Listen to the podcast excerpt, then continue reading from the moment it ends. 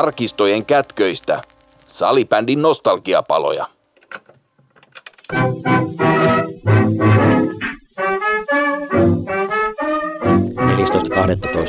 2023 tulee kuluneeksi tasan 15 vuotta siitä, kun Salipädin miesten maajoukkue voitti historiallisen ensimmäisen miesten MM-kullan tsekeissä Prahassa.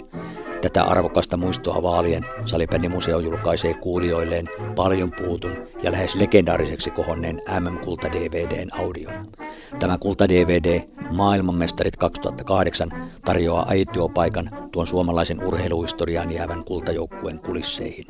Kulta-DVDn ensimmäisessä osassa kuullaan Suomen maajoukkueen kisataival pelipeliltä Oskari Saaren kertomana sekä kuullaan syvää luotaava kultamitalivalmentaja Petteri Nykyn haastattelu. Jakson alkulämmittelynä käydään Oskari Saaren kanssa läpi henkilökohtaisia muistoja noista 2800 kisoista sekä kulta-DVDn syntytarina. Tuon maailmanmestarit 2008 dokumentin on tuottanut Oskari Saari, kuvauksista vastasi Thomas Marshall ja Reo Tiainen. Kulta DVDn kustantajana oli Suomen salibändiliitto. Koko setin on kasannut museoukko ja Rikinnunen.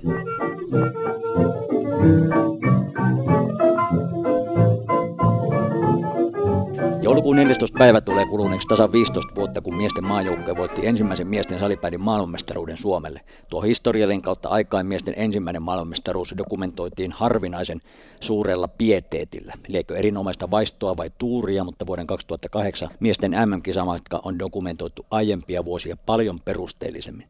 Myöskään tuo jälkeen ei vastaavalla perusteellisuudella ole MM-kisajoukkueen tarinoita taltioitu. Museookulla on nyt langan päässä Oskari Saari, joka oli yksi keskeisimmistä hahmoista, että tuo kullanhohtoinen 2008 MM-kisatarina saatiin jälkipolville näin tarkasti taltioitua. Morjesta Oskari, miten sulla menee? Morjesta. Ihan hyvin, ei tässä kuule. Kiitos, tota, no, niin hauska muistella vähän, vähän tota, no, niin vanhoja välillä tässä arkikiireiden keskellä. Niin, sulla monta rautaa tulessa. Mä oon seurannut, kuuntelen Oskarin arkea ja onko joku kirja podcasti tulossa ja on kirjan kirjoittamista ja valmennusta. Joo, kyllä tässä, mutta Mitä sä kaikkea aivot, Niin, omat aivot toimii vähän sillä tavalla, että pitää olla, pitää olla monenlaista. Että mä oon, niin tuossa sanoin, että mä oon vapaa taiteilija ja, ja tota, niin, niin, niin, nimenomaan pääasiallisesti kirjoitan ja, ja tota, noin, niin vähän selostuksia ja podcastia ja sitten tietenkin salibändin valmentamista myös, myös kuuluu tähän, tähän pakettiin, mutta se on nyt just silloin, kun pitääkin, että jos, jos tekee vain yhtä ja samaa, niin tuntuu, että omat, omat aivot ainakin alkaa sitten vähän helposti menee autopilotille, niin tämä on sellainen omaan arkeen sopiva systeemi. Niinpä. Mites, onko tota, niin, lenkkarinauhat kireellä, että tuossa liik- liikkuuko se lenkkipolulla vai tota, niin, sählymailla kourassa vai Mites oma liikunta? Kyllä tota, mä oon nyt kahden vuoden tauon jälkeen pari kertaa uskaltautunut tuonne höntsäämäänkin takaisin. Tuossa oli pientä ikään sopivaa polvi, polvivaivaa, niin, tota, niin se piti pari vuotta sillä lailla, ettei uskaltanut mennä, ettei mene pahemmin. Ja olen sitten yrittänyt muuten kyllä tota, liikunta ehkä nykyään ilman sen kummempia tavoitteita, niin on, on kyllä tärkeä juttu. Että et tota, ilman sitä niin huomaa myös, että helposti sit, kun näihin aikoihin vuodesta, just kun tätä tehdään alkutalvesta, niin, niin tota, helposti sitten vähän jää ja, ja tota, sitten sen huomaa kyllä vireystilasta. Että, että kiitos vaan muistutuksesta, pitää vetää lenkkareita kirjaimelle tänään. niin, tuossa on tota, niin, tammikuun loppupuolella olisi rocksalibändit tulossa ja sä menet ihan täydestä viidetaiteilijasta, niin äh, siellä olisi tota, niin varmaan pelipaikkaa jostain jengistä löytyy. Ja taas toimittajien, toimittajien turneita kevät, kevät talvella, niin kyllähän näitä niin kuin, tavoitteellisiakin ö, tarketteja voisi vois kuvitella, että on.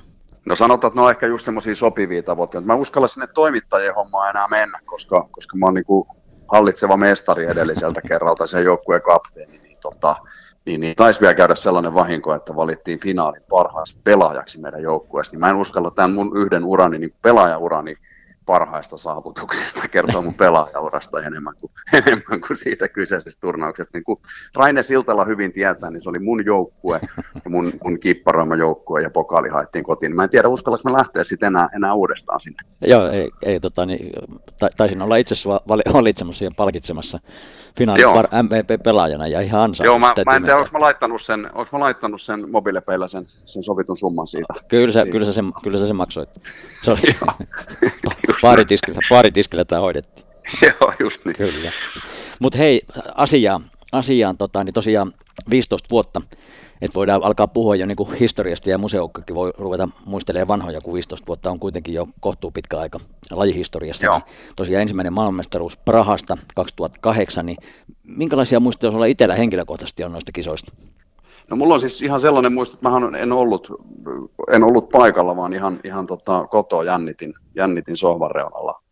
Sehän oli huikea se finaali, finaaliottelu ja, ja tota, se on jäänyt kyllä mieleen ne tuntemukset. Vaikka olin itse Espoossa, niin, niin, tota, niin, niin se kisatunnelma tuli kyrppurun läpi itselle aika, aika selkeästi. Iso, iso hieno, hieno päivä ja muistan kyllä aika, aika yksi yhteen sen ratkaisu, ratkaisumaalin silloin, niin, tota, niin, niin, se on totta kai salibändi ihmiselle niin iso päivä ollut ja se on, on jäänyt mieleen se peli, mutta, mutta tosiaan kotikatsomosta sitä, sitä seuraili. Joo, ja se koko kansaa sillä tavalla liikutti, että palkittiin sitten seuraava vuoden, eli se on tammikuussa sitten Suomen urheilukaalan vuoden sykähdyttävämpänä hetkenä vuodelta 2008 se se tota, niin jatkoaika maali ja Tiitun tuuletukset ja, ja hu, huikea tota, niin pelin kääntö, mitä se oli, se oli todella hieno maali. Joo, kyllä, ja sitten on, on, on, on niin kuin jälkikäteen, tuohon ainakin itselle se oli sen vuoden sykähdyttävä urheiluhetki varmuudella, ja se, että on sitten tietysti Petteri Nykyn, Nykyn ja tota noin, niin, niin, niin, vähän Mika Kohosenkin kirjojen yhteydessä tuohon noihin tunnelmiin palannut, palannut sitten kyllä, että, että nehän oli, oli kyllä tosi semmoinen, semmoinen hetki. Ja käänteen tekevä suomalaiselle salibändille totta kai, kun se ensimmäinen on, on voitettu, niin se on niin kuin alta pois. Kyllä, tavallaan var, varmaan siitä lähti vähän tämä, tämä tota, niin, voittamisen kulttuurista, jos nyt kliseisesti voi puhua, mutta, mutta tota, niin enää ei, ei niitä finaaleita eikä, eikä Ruotsia niin salibändin osalta pidetty niin, niin pahana peikkona ja sitten nuori sukupolvi näytti, näytti ja ihan toistettiin sitten kolme kertaa vielä sen jälkeen toistaiseksi tämä miesten maailmanmestaruus, että et, tota, niin, niin Joo, totesit, ja tota, ensimmäinen on ensimmäinen. Niin, se on just näin, ja, ja, tota, ja sillä tavalla se, se että on niin kuin todistettu, että siihen pystytään, niin, tota, niin, niin vaikka Petteri silloin puhu nyky, että ei, ei ollut lähellekään se paras peli ikinä, mitä tavoiteltiin, niin, niin tota, se on periaatteessa jälkikäteen ajateltuna, se on oikeastaan aika se ja sama, millä tavalla se tulee se ensimmäinen. Että, tota, et, et, kieltämättä senhän olisi voinut kumpi tahansa siinä sitten voittaa. Et se oli niin, niin tasainen vääntö, mutta, mutta tota, kliseet on kliseitä, koska ne on totta aika mm. usein, että se, se voittamisen kulttuuri, se alkaa jostain ja, ja miesten maajoukkue salibändin kohdalla se alkoi siitä. Kyllä, ja, ja sä, oot, sä oot tietenkin nyt tuossa, niin kuin viittasitkin, niin oot moneen kertaan näihin tunnelmiin, tunnelmiin palannut, palannut ja tota, niin keskustellut monen henkilön kanssa ihan liittyen siihen Kohosen kirjaan ja, ja nykykirjaan, niin, niin sillä tavalla Joo. tämä tarina on sulle hyvinkin tuttu, mutta, mutta jos nyt ihan muistelee tätä, tätä legendaarista DVD-kultavideo, mikä tässä niin kuin, periaatteessa on niin kuin, a, meidän aiheena, niin, niin tota, mit, miten se muistikuvien mukaan toi projekti meni, meni ja sai, sai alkunsa. Mä jotenkin muistelen näin, että, että tota, niin nähtiinkö me jopa vai soit, soittelitko sä mulle, mä olin silloin myös, myös osakeyhtiö, paitsi liiton toiminnanjohtaja, niin osakeyhtiön toimari ja soittelit, että sulla olisi tämmöinen kuningasajatus.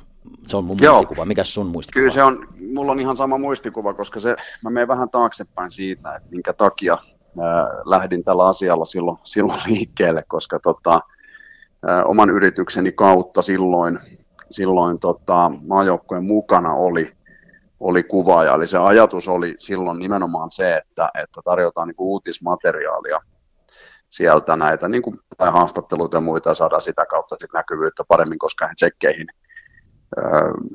TV-kanavat lähetä omaa mm. kuvaajaa tai toimittajaa, kun korkeintaan sitten finaalivaiheeseen. Niin se oli se ajatus, että, että tarjotaan heille, heille se materiaali, sieltä, eli ihan niin kuin uutismatskua kuvaamaan lähti sitten itse asiassa islantilainen Thomas Marshall-niminen niminen kaveri, joka oli silloin tota, mun yrityksessä töissä, ja tota, hän teki sieltä sitten tämmöistä päivittäistä raportointia, mutta sitten kun sattui käymään niin, niin hyvin, että, tota, että Suomi sen mestaruuden voitti, niin silloin muistan ihan tarkalleen missä kohtaa olin. Se ei tietysti tarkoita, että se muistikuva pitää paikkaansa, mutta mulla on selkeä muistikuva siitä, että, että mä olin autosta, soitin, soitin sulle ja kysyin, että olisiko kiinnostusta, jos sen tekisi. Että on niin kuin uutismatsku, mutta on kuitenkin poikkeuksellisen paljon sitä materiaalia siitä, siitä reissulta, että on vähän kuitenkin haastattelumatskua ja muuta, ja sitten siihen muistini mukaan tehtiin myös sitten vielä erikseen, erikseen tehtiin Tiitun ja olisiko Mikke Järven ja Petteri nykyhaastattelut sitten jälkikäteen, mutta Kyllä. Se, syy, se syy oli toi ja sitten mä soitin, soitin sulle, kysyin siitä, että olisiko tämmöiseen niin kuin, tautointiin niin kuin, mahdollisuuksia ja siitä se sitten lähti ja tosiaan, tosiaan tota noin, niin Toni Lötjönenhän sen on legendaariseksi tehnyt sen tuotteen sen jälkeen ja tehnyt parasta mahdollista markkinointityötä niin kuin, niin kuin kaikessa. Ky- kyllä, kyllä nimenomaan. Tässäkin palataan siihen vielä, vielä mistä tuo, tuo tav- tavallaan mistä se vähän niin kuin, niin kuin huumoriksi tai vitsiksi, vitsiksi kääntyi, kääntyi, mutta niin kuin tos, tosiaan totesin, niin, niin se, se, on tosi tarkkaa taltioitu ja, ja siellä tämä, tämä Thomas, Thomas tota, niin, teki, teki sellaista taustatyötä kuva, kuvausten suhteen, että ei koskaan aikaisemmin eikä sen jälkeenkään tätä tarinaa ole, ole niin kuin näin tarkkaan dokumentoitu, että siinä mielessä täytyy olla niin kuin, niin kuin tosi kiitollinen, että ja hyvä, sattuu hyvä tuuri että oliko se sitten, sitten jonkunlainen e, e, e, enne tai, tai tota, niin jinksaus, että saatiin, saatiin tota, niin, tavallista paremmin sitä materiaalia kasaan. Ja jälkipolvet varmaan kiittää, kiittää, vaikka enää ei ihan niin kuin DVD-aikaa eletäkään, mutta Joo, ei, DVD-aika meni ja, meni ja tuli, mutta se oli, oli tosiaan myynnissä, oli tuolla Salipäniliiton myyntipalvelussa ja, ja kohtalaisen hyvin sitä, sitä että myytiinkin ja, ja tota, niin levitettiin ja jaettiin.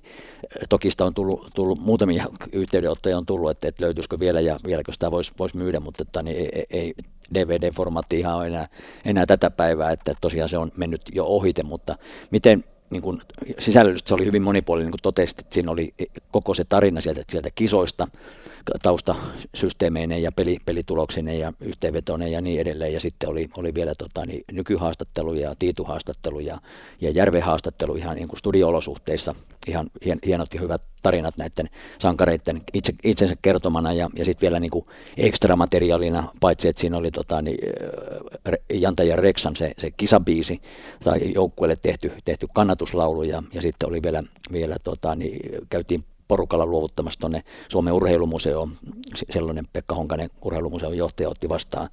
Tiitu lahjoitti sen, sen mailansa, millä peli ratkaistiin, ja, ja Järvi lahjoitti oman pelipaitansa, ja oliko vielä Henu lahjoitti sitten maskisakki sinne, ja siitä, siitä on sitä, siitä dokumenttia. Ja, ja sitten oli vielä viime, viimeisenä silauksena oli, sitten kutsuttiin, liittokutsu siis maailmanstarin joukkueen pelaajat ja heidän puolisonsa sitten joululounaalle. Ja, ja tota, niin silloin liiton puheenjohtaja edesmennyt Matti Ahde piti puheen, niin sekin löytyy vielä tuosta materiaalista, että aika tymäkkä, tymäkkä setti kaiken kaikkiaan, niin miten, miten tota, niin, mitä sä itse muistelet ja mi, onko sulle tullut palautetta ja minkälainen muistikuva sulla on, että miten tyytyväinen sä tuohon sisältöön olit?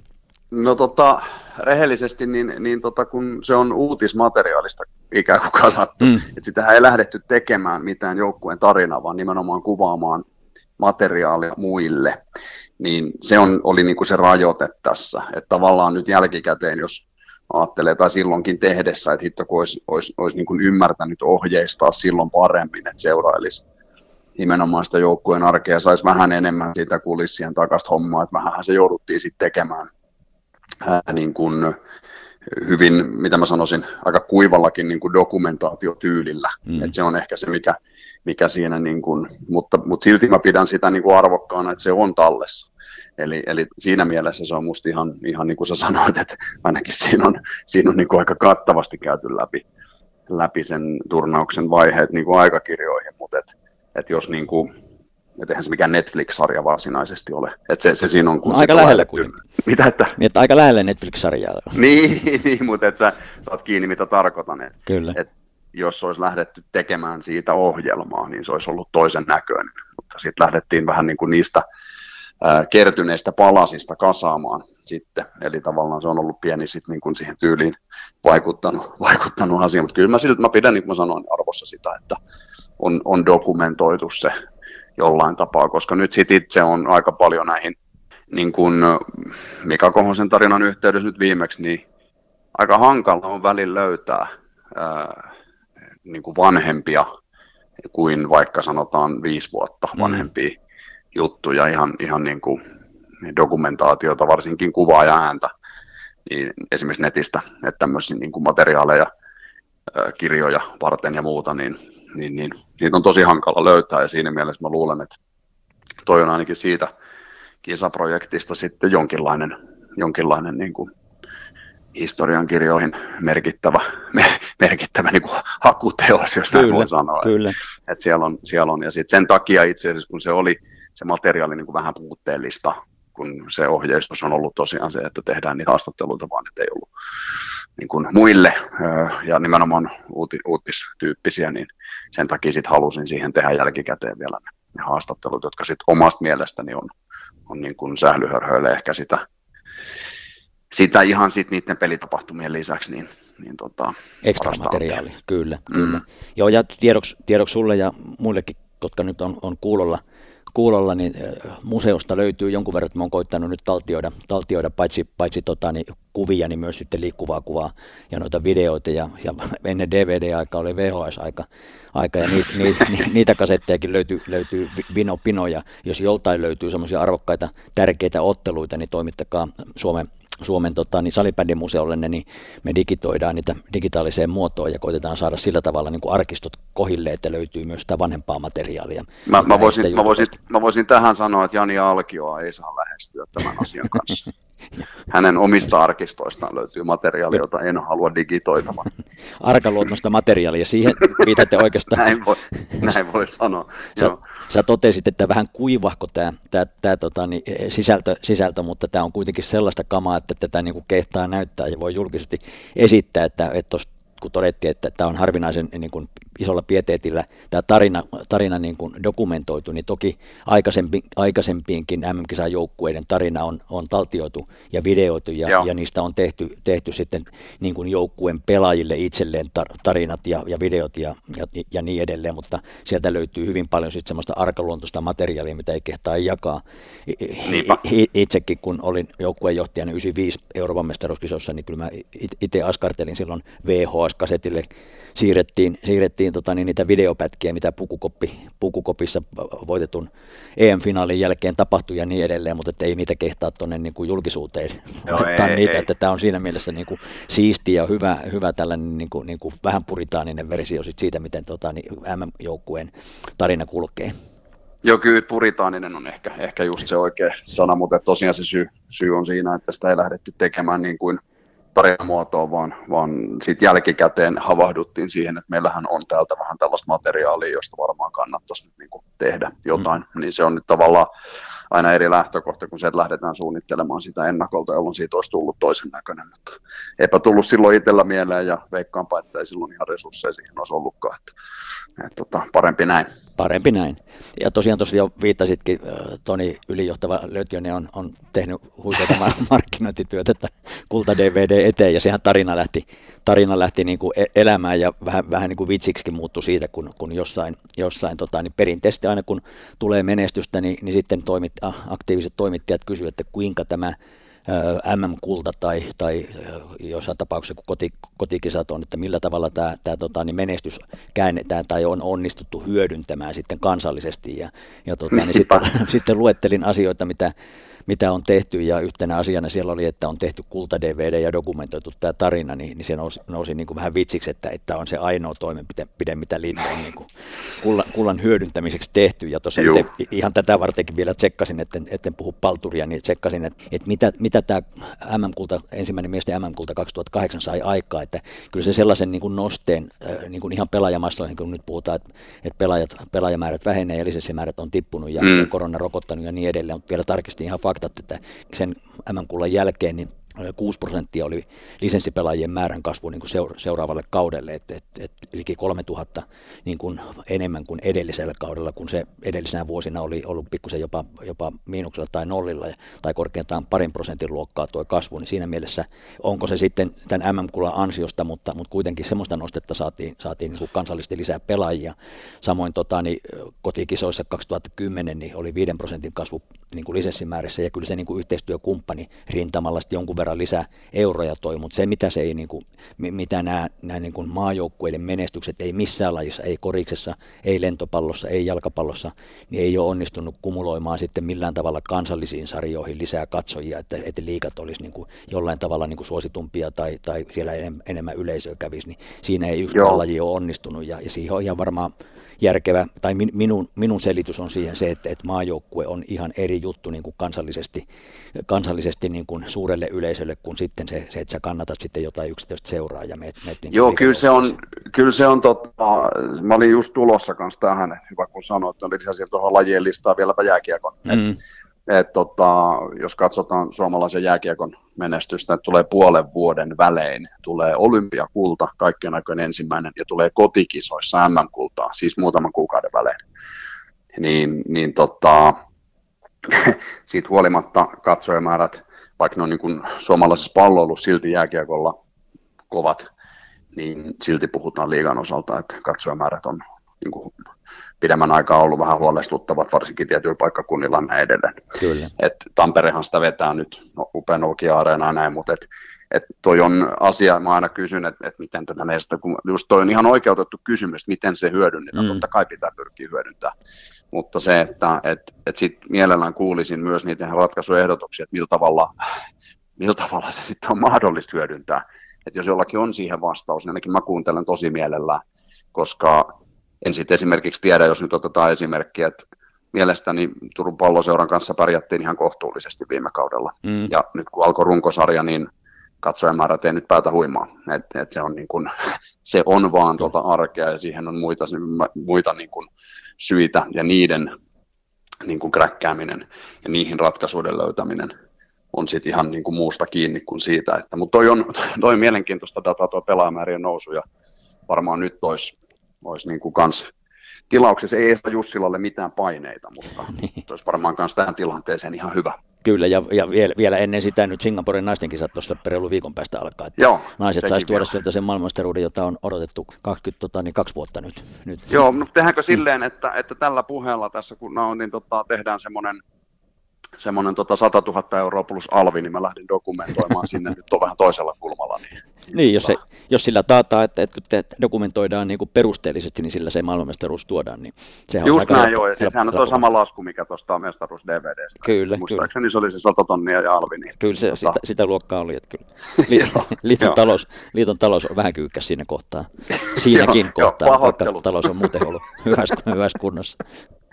Joo, sori siitä. Niin kun ei se, se, on, se, on, aikanaan sanoi. Joo. Se on, tota, niin, se on kulttuuri, kulttuuriteko tämä, tämä DV, kulta, kulta DV, legendaarinen kulta DV, näin voi jo mainostaa, että se on legendaarinen. Joo, legendaarisesta, siitä legendaarisuudesta niin voidaan kyllä kiittää, kiittää Lötjöstä. kyllä, kyllä. Legendat syntyy. Legendat syntyy. Niin, jostain ne tulee aina, joo. joo. No kliseisesti voi aina sanoa, että niin kuin tuossa todettukin, että ensimmäinen on aina ensimmäinen, mutta näin museoukkona täytyy kyllä nyt vielä osata arvostaa, että tuo miesten kultatarina tuli noin perusteellisesti ja laadukkaasti dokumentoitu, että siitä todella iso kiitos sulle ja tälle Thomas Marshallille ja, ja kyllä kiitos kuuluu myös Reo Reksa Tiiaiselle, joka noin noi, tota, niin ekstra noin urheilumuseovierailu ja sitten tuo joulu, joululonastapahtuman on kuvannut ja taltioinut, niin se on tosi komea juttu. Joo, komea kiitos. Juttu. Laitetaan, laitetaan tota, niin mä tarjoan taas yöt, kun pari Joo, just Täst, näin. Tästäkin, just aihe, tästäkin just aiheesta. Näin. Tästä tulee täysin realistinen kuva Kyllä. siitä, siitä ja yhtenä, miten näitä hommia, miten näitä hommia hoidetaan. Joo, just näin, just näin. Näin se menee. No kyllä me pikku riski tietenkin tässä nyt otetaan, kun, kun tota, niin, videokuvaa aletaan podcastin muotoon, muotoon tota, niin, sorkkimaan, mutta kyllä mä jotenkin olen luottavainen, että, että se tota, niin, itse on tuossa kuunnellut parikin kertaa sen läpi, että kyllä se toimii, väittäisin, että audiona, mutta tehköön sitten kuulijat sen oman, omat päätelmänsä, että toimiiko video myös, myös sitten audiona ja podcastina, niin, niin tota, toivotaan, että saadaan hyvä tarina ja saadaan kuitenkin tämä sisällöllisesti nämä, nämä jutut, mitä, mitä siellä olette, oot, oot jututtanut näitä, näitä tota, niin sankareita, niin saadaan ainakin etteriin ja, ja kansan kuultaville.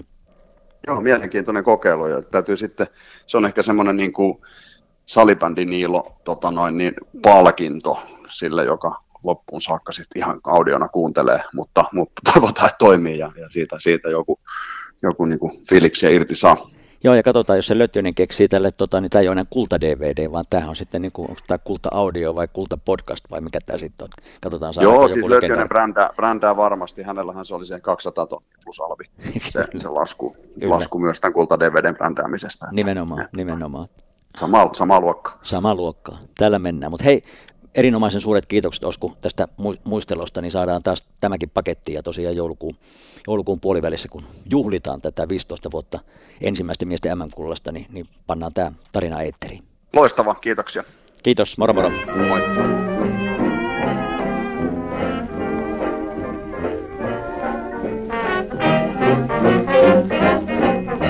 Nostalgiapaloja, podcast, jonka tarinoiden tuoreus säilyy.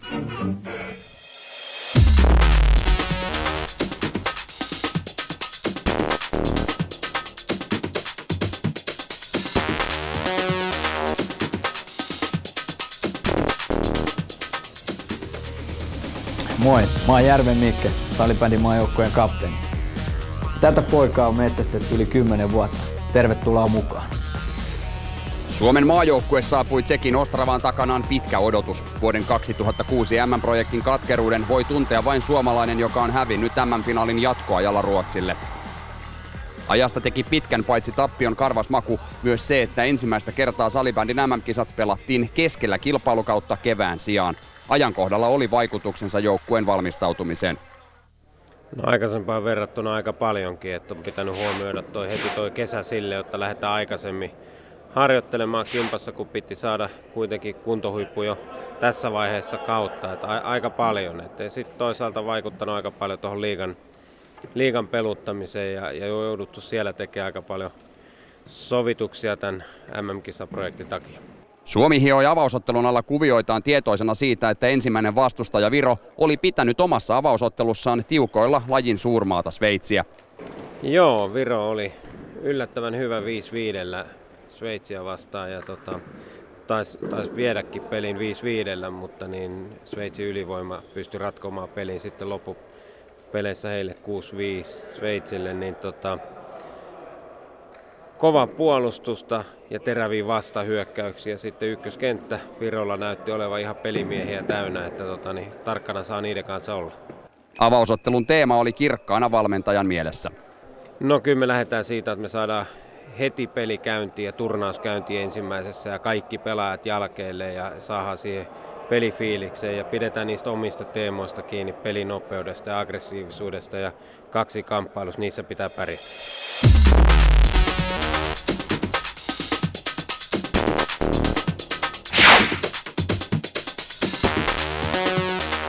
Suomi sai ottelun alla huonoja uutisia, kun Mika Kohonen joutui jättämään pelin väliin mahataudin takia ja avainpuolustaja Tatu Väänäsen loukkaantuminen ei sallinut miehen viedä kisoja läpi. Murheet eivät kentällä kuitenkaan näkyneet. Suomi aloitti heti vahvasti ja löi avauserässä taululle vakuuttavat 4-0 lukemat.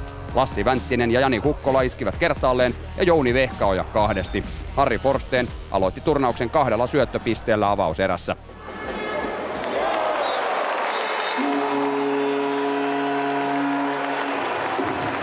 Kolmannessa erässä numeroita vielä kaunisteltiin. Mikael Järvi ylivoimalla 5-0.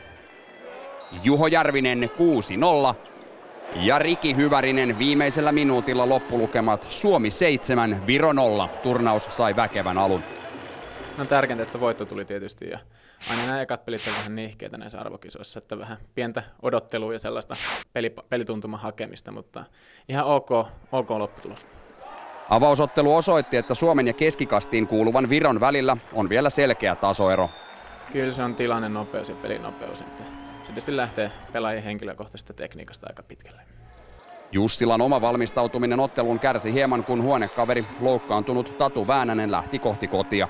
No ei se omalta osalta miltä, millään tavalla vaikuttanut, että Tatun kanssa tietysti eilen vähän juteltiin asioita ja syntiä syviä ja sitten unohdettiin se keissi ja Tatu tiesi teki, että muilla on pelit sitten edessä, niin erittäin ammattimaista toimintaa häneltäkin siihen. Joukkue käänsi vakuuttavan voiton jälkeen katseensa nopeasti kohti tulevaa. Seuraavana päivänä vastaan asettuisi Tanska. Oikeastaan aika lailla samanlaista, että uskon, että he lähtee hakemaan kanssa vähän tiiviimmällä pakalla. Meillä se sama pallonhallinta, mitä tänäänkin, niin se varmasti tuottaa tulosta. Jos oli eroja Suomen ja Viron välillä, löytyy niitä myös, kun suomalaisia verrataan Tanskan maajoukkueeseen. Kyllä se on se taito ja fysiikka on kumminkin eri tasolla ja myöskin joukkuepeli, että me käytetään viittä pelaajaa hyväkseen sekä puolustuksessa että hyökkäyksessä ja heille sitten se koko viisikon mukaan tulo on molemmissa vähän ei niin hyvällä tasolla mitä meillä. Suomen maalilla Tanskaa vastaan torjuisi uransa ensimmäisen MM-ottelun pelaava Jani Naumanen. Loistavat fiilikset. Ensimmäiset MM-kisat pentuna aiemmin ajatellut, kattonut telkkarista viime kisojen finaalia käynyt katsomassa Ruotsissa, niin tällä hetkellä loistavat fiilikset.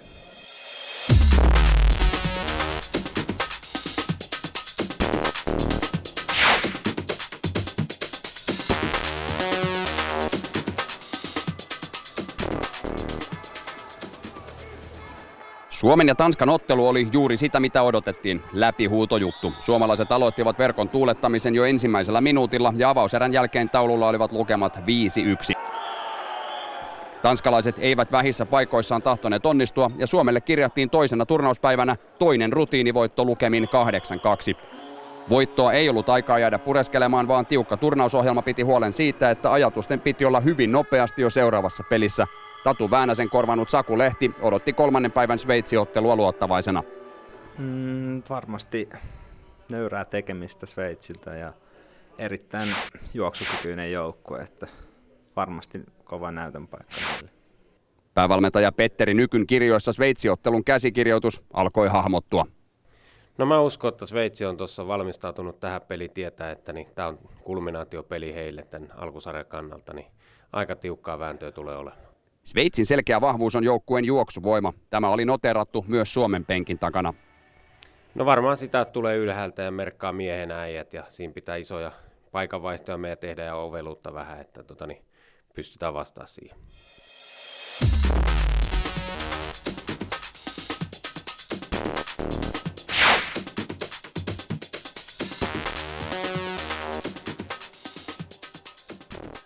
Sveitsiottelun alla Suomi sai vaihteeksi hyviä uutisia pelaajarintamalta. Mika Kohosen vatsatauti hellitti sen verran, että mies uskaltautui ensimmäistä kertaa näissä kisoissa laatikkoon. Ottelussa mentiin maaleetta pitkälle yli puoli välin, kunnes maailman parhaaksi salibändipelaajaksi usein mainittu Mika Kohonen syötti velipoika Mikon maalintekoon. Vapauttava 1-0 maali syntyi ajassa 35-35.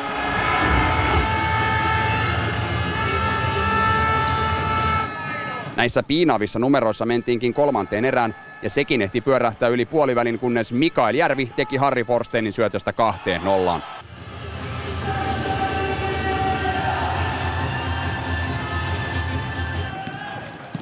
Hetkiä myöhemmin Tero Tiitu viimeisteli jo ratkaisevan tuntuiset 3-0 lukemat Harri Forsteinin syötöstä. Peliaika oli tässä vaiheessa jäljellä enää reilut viisi minuuttia.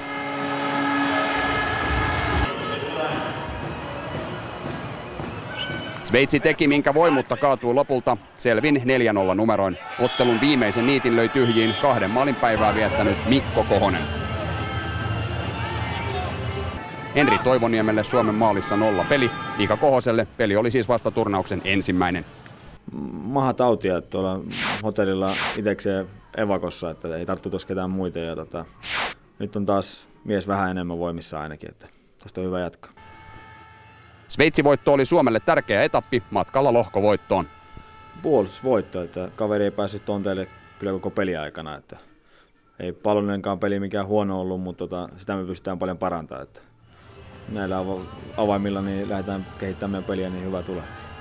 No hyvä puolustuspeli, että tota oli eilisen jälkeen niin tieto, että tulee tärkeä peli molemmille sekä Sveitsille että meille. Että tota, niin, lähdettiin semmoisella teemalla, että niin, valmistaudutaan pikkusen paremmin ja ennen kaikkea siihen puolustuspelaamiseen maalivahti pakki yhteistyöhön ja se onnistui tänään tosi hyvin ja, ja sitten saatiin kuitenkin aika tota, niin, hyvin siinä toisessa erässä eka maali vapaudesta tehtyä ja jatkettiin puolustusteemalla kolmannessa erässä sitten, niin kaveri nosti vähän karvausta ja saatiin muutama vastahyökkäys vielä sitä kautta ja sitten loppu pari minuuttia semmoista kyykkimistä siellä omassa päässä palloa vaan pois ja puolustettiin sitä ja suojeltiin oman maan. Turnauksen järjestäjien Suomelle laatima ottelukaavio oli tiukka. Jo aikaisin seuraavana päivänä vastaan tulisi lohkon päätösottelussa Norja. Tiukka peli tulee. Norja piti Sveitsiä tiukoilla ja tuulen nopeita äijä siellä, että iskee varmaan vastaan, että ottaa meidän virheitä ja pitää olla hereillä ja asenne samanlainen puolustuksen kuin tänään, niin eiköhän sekin ohjata huomenna.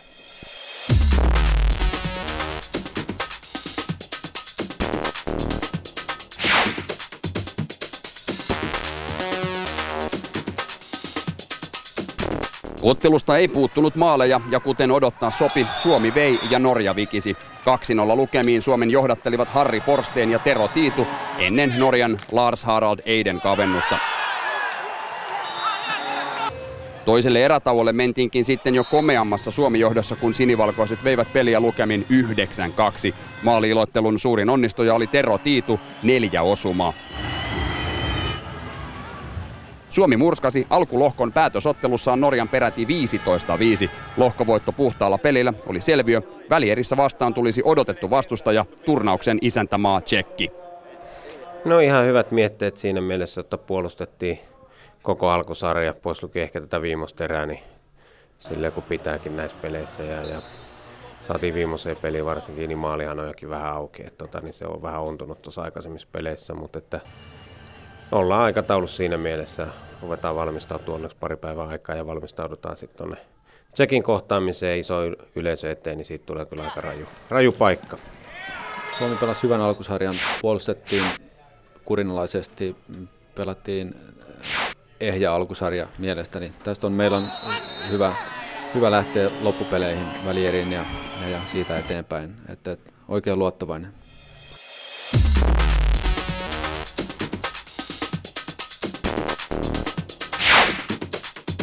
Suomen ohjelma turnauksessa oli eksoottinen. Alkusarjan neljän perättäisinä päivinä pelatun ottelun jälkeen vuorossa oli siirtyminen Ostravasta Prahaan ja kaksi lepopäivää. Mediavelvollisuudet tosin työllistivät osaa joukkueesta. Kapteenisto ja päävalmentaja saivat vastailla kysymyksiin, miten Suomi valmistautuu kohtaamaan isäntämaa Tsekin noin 13 000 katsojan edessä. No ihan perusjuttuja, että ei se hirveästi ero peli siinä, missä mikään muukaan, että ainoastaan panokset on pikkasen korkeammat. No aamu aloitetaan varmaan ihan perusjutulla, pikku hiki, hikijumppa ja venyttelyt ja energiaa pitää saada koko päivän aikana, eli tankataan ruokaa ja tankkausjuomaa niin paljon kuin pystyy. Ja tota, mä luulen varmaan, että siinä pienet nokosetkin varmaan on hyvä ottaa ja ei muuta kuin pelille olla valmiina.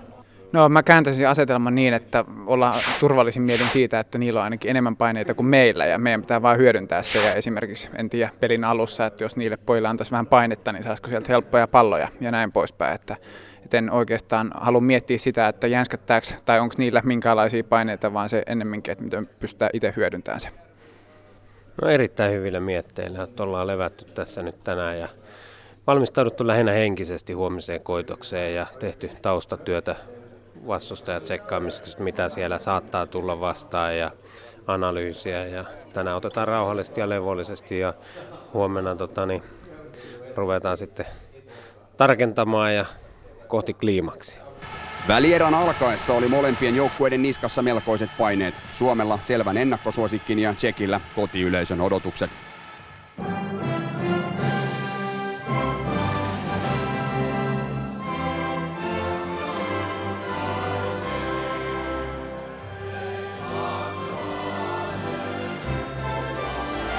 Tarkan alun jälkeen Suomi sai tärkeän yliotteen 19.15 kellossa, kun Santtu Manner onnistuu Jani Kukkolalle syöttöpiste 1-0 maaliin. Todellinen koppimaali.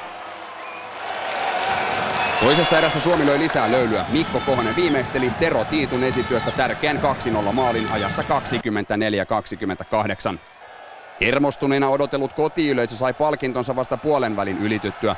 Ales Salesni toi isäntäjoukkueen maalin päähän Milan Friedrichin syötöstä peliajassa 33.06. Käsillä oli yksi ottelun kulminaatiopisteestä. Etumatka oli enää yksi maali, ja jos Tsekki saisi hengen päälle, olisi sinivalkoisella joukkueella kaukalossa tukalat oltavat. Esiin astui yksi Suomen joukkueen suurten pelien miehistä, Santtu Manner. Kapteeni Mikael Järven esityö ja Manner siirtää illan toisellaan Suomen 3-1 johtoon vain neljä minuuttia Tsekin kavennuksesta. Tsekin taisteluhenki löytyy välierässä yhteen mieheen. Ales Jalesni halusi voittoa. Hänen toinen maalinsa ottelussa nosti Tsekin vielä taistelemaan finaalipaikasta. Uho loppui kuitenkin lyhyen. Ottelun lopullinen niitti syntyi seitsemän minuuttia ennen kongia. Mikkejärven 4-2 maalin syöttäjäksi Harri Forsteen. Peli oli selvä. Suomi puhtaalla pelillä finaaliin. Loppunumerot välierässä 4-2. Luvassa oli herkullinen finaali. Kahden ja puolen vuoden pitkä odotus oli saamassa huipennuksensa, kun loppuottelussa vastaan tulisi Sveitsin vasta jatkoajalla kaatanut Ruotsi.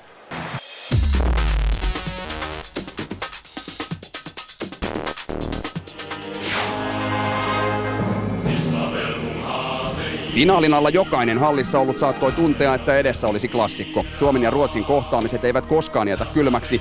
Jännitys oli käsin kosketeltava ja puitteet kunnossa. 14 208 katsojaa odotti malttamattomana alkuvihellystä. Suomi oli nälkäinen. Kaksi ja puoli vuotta edellisen MM-finaalin jatkoaikatappiossa marinoitunut ryhmä oli niin hyvin latautunut, ettei historian kaikki edelliset MM-finaalit voittanut länsinaapuri voinut tietää millainen lumimyrsky olisi luvassa. Suomi dominoi ottelun alkua ennennäkemättömällä tavalla ja jo minuutin pelin jälkeen riemu repesi ensimmäisen kerran. Harvoin maaleilla mässäilevä kokenut puolustaja Mika Kavekari pyssytti Suomen 1-0 johtoon, kun aika oli ehtinyt kulua vain minuutti ja yksi sekunti. Sitten iski Suomen ylivoima kahdesti. 10.56 pelattu, kun Ruotsissa pelaava Riki Hyvärinen pommitti taululle 2-0 numerot syöttäjänä maaliin Mika Kohonen. Ja vain kolme minuuttia myöhemmin Hyvärinen syöttää ja Lassi Vänttinen tekee 14.06 ja 3-0 Suomelle. Ilmassa oli todellinen jättiyllätys.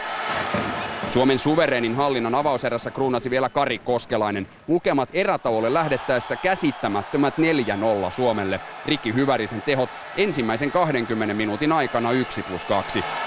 Toista erää ehdittiin tuskin aloittaa, kun duurissa soiva Suomen marssi kohti mestaruutta muuttui nuotti kerrallaan molliin ja säveluhkaavaksi kuin kauhuelokuvassa. 20-46 ja lumous oli murtunut. Fredrik Julling 4-1. Vähitellen painopiste siirtyi voimakkaammin ja voimakkaammin Suomen kenttäpäätyyn. Vanhat painajaiset hiipivät vähitellen katsojien mieleen eikä painostavalta tunnelmalta varmasti vältytty penkilläkään. Ottelu oli pelattu 30-27, kun vanha Suomen tappaja Niklas Jiide toi sinikeltaiset ylivoimalla jo kahden maalin päähän. Vain kolme minuuttia myöhemmin jokainen suomalainen katsoja osasi jo aavistaa pahinta. Daniel Kaalepson kavensi pelin kolmeen neljään. Ja viimeistään kun edellisen maalin syöttänyt Kimmo Eskelinen sivalsi pelin tasoihin, kuului kaukaa pohjoisesta parahdus, eihän tässä taas voi käydä näin. Kotikatsomoiden kärsimys tuntui Tsekin pääkaupunkiin asti. Salibändin maajoukkue sai yhtäkkiä kannettavakseen koko suomalaisen palloilun historian stigmat. Fredrik Julingin 5-4 johtomaali nosti pintaan Masken Carlsonin, Mats Sundinin ja jalkapallon unkariottelun aiheuttamat katkerat pettymykset. Suomi oli päästänyt neljän maalin johtoaseman käsistään ja oli 35 minuutissa maalin tappiolla. Areenan kellot pysähtyivät seuraavan kerran ajassa 51.04. Niklas Jiiden 6-4 maalissa oli jo vahva karvaan tappion maku. Katse kääntyi Suomen penkille. Löytyisikö nujerretun oloisesta laumasta vielä taistelijoita? Kuusi minuuttia ennen loppua Suomelle tarjottiin viimeistä oljenkortta. Ylivoima, josta olisi pakko onnistua. Tarinasta puuttuivat vielä viimeiset rivit. Sankariteoille oli vielä aikaa, mutta viimeinen sivu oli jo käännetty. Suomen ylivoima pyöri näyttävän näköisesti ja Lassi Vänttinen raapaisi viimeisen toivon kipinän jo sammuvaan nuotion. 54-39 ja Suomi maalin päähän. Ja vain 14 sekuntia myöhemmin suomalaiset salibändifanit siirtyivät lopullisesti sohvan reunalle. Rangaistuslaukaus ja ampumaan yksi joukkueen henkisistä johtajista, Vänttisen kavennuksen syöttänyt Mika Kohonen. Lukemat edelleen 6-5. Mutta koska maalia ei syntynyt, oli edessä vielä ylivoimapeli. Kenties Suomen salibändihistorian tärkein, varmasti viimeinen oljenkorsi. Ruotsin olisi pitänyt tietää. Ylivoimapelin erikoismies Lassi Vänttistä ei kannata päästä yrittämään. Ylivoima tarvittiin tasan 58 sekuntia. Mikael Järvi löytää tutun pitkätukan. Lassi Vänttisen illan kolmas ylivoimamaali nosti O2-areenan kattoa paikalla olleiden silminnäkijähavaintojen mukaan puolella metrillä. Uskomaton taistelu. Suomi oli sittenkin mukana pelissä. Kaksi ja puoli vuotta sitten Suomi johti finaalia, Ruotsi tuli rinnalle, jatkoajalla Tero Tiitu osui tolppaan ja vähän myöhemmin Ruotsi juhli mestaruutta. Nyt edessä olisi jälleen jatkoaika. Käsillä oli hiuksia nostattava loppuratkaisu, jollaista edes Hollywoodin käsikirjoittajat eivät olisi kehdanneet laatia. Molemmilla joukkueilla oli paikkansa, kunnes jatkoajan viidennellä minuutilla alkoi näyttää pahalta. Ensin Henri Toivoniemi torjuu Niklas Jiiden yrityksen ja hetkeä myöhemmin Ruotsi lähtee hyökkäämään kullan kiilto silmissään. Juling löytää Magnus Svenssonin ja se olisi voinut päättyä tähän. Toivoniemi kuitenkin torjuu ja Riki Hyvärinen korjaa irtopallon. Kohonen. Uudestaan Hyvärinen. Loistava harhautus ja syöttö Tero Tiitulle. Suomi on salibändin maailman mestari. Vihdoinkin. Ruotsi sai poistua karvaan makuisen hopean kanssa. Kyseessä oli M-historian ensimmäinen kerta, kun voittopokaali meni muualle kuin Ruotsiin. Mikael Järven uran tähtihetki numero yksi oli käsillä.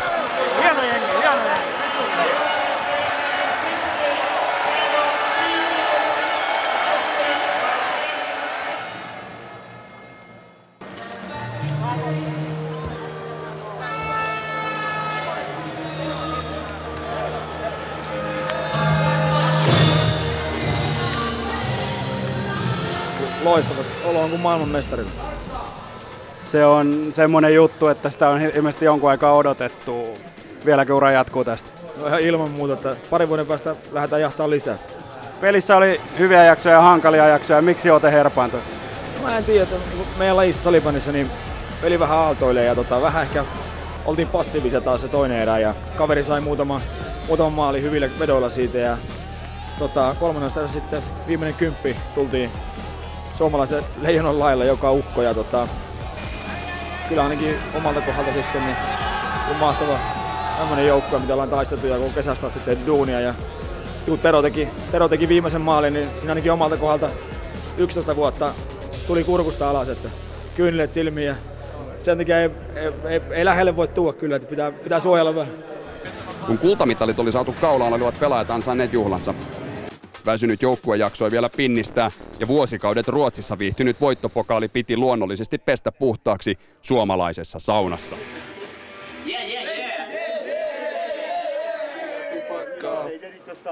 Mulla on tästä asti aikaa, sydän vasta puolillaan, mielin määrin kahvia tupakkaa. Grazie. Grazie. Sim, Yksi, kaksi, kolme. Jekku!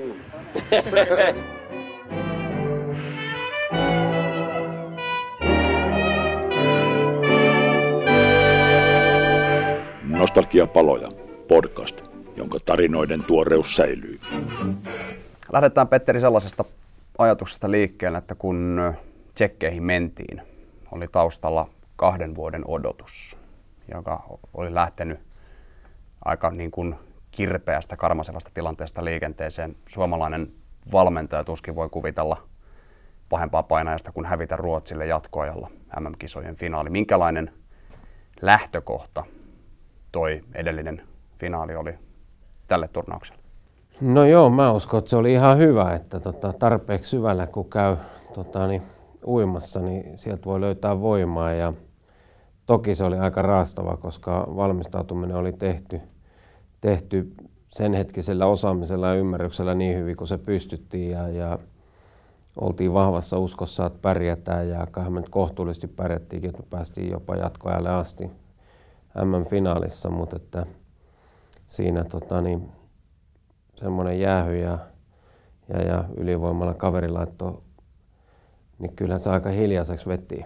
Ja tota, sitä ei niin heti tajunnutkaan. Ja, ja sitten kotona, kun oli vähän ajan päästä, niin kyllä siinä semmoisia oikein fyysisiä oireita tuli yöllä, ettei niin kuin tajunnut, mitä on tapahtunut. Että kun oli niin, niin sukkeroinut mielessä sen, jotta tämä haetaan ja, ja tota niin, homma pitää mennä niin kuin täplään asti ja se ei ihan mennyt. Ja, ja, ja. Mutta silloin oli valmistauduttu silleen hyvin, että oli myöskin päätetty etukäteen, että kaksi viikkoa kisosta, niin otetaan koko ryhmä kasaan ja katsotaan riippumatta tuloksesta, että mitä tapahtui, että mitä tehtiin hyvin, mitä huonosti ja, ja siinä kohtaa sitten valettiin tämmöinen kivijalka tälle tulevalle jaksolle, kaksivuotisjaksolle, niin kuin, joka tähtäisi tuonne Prahaan.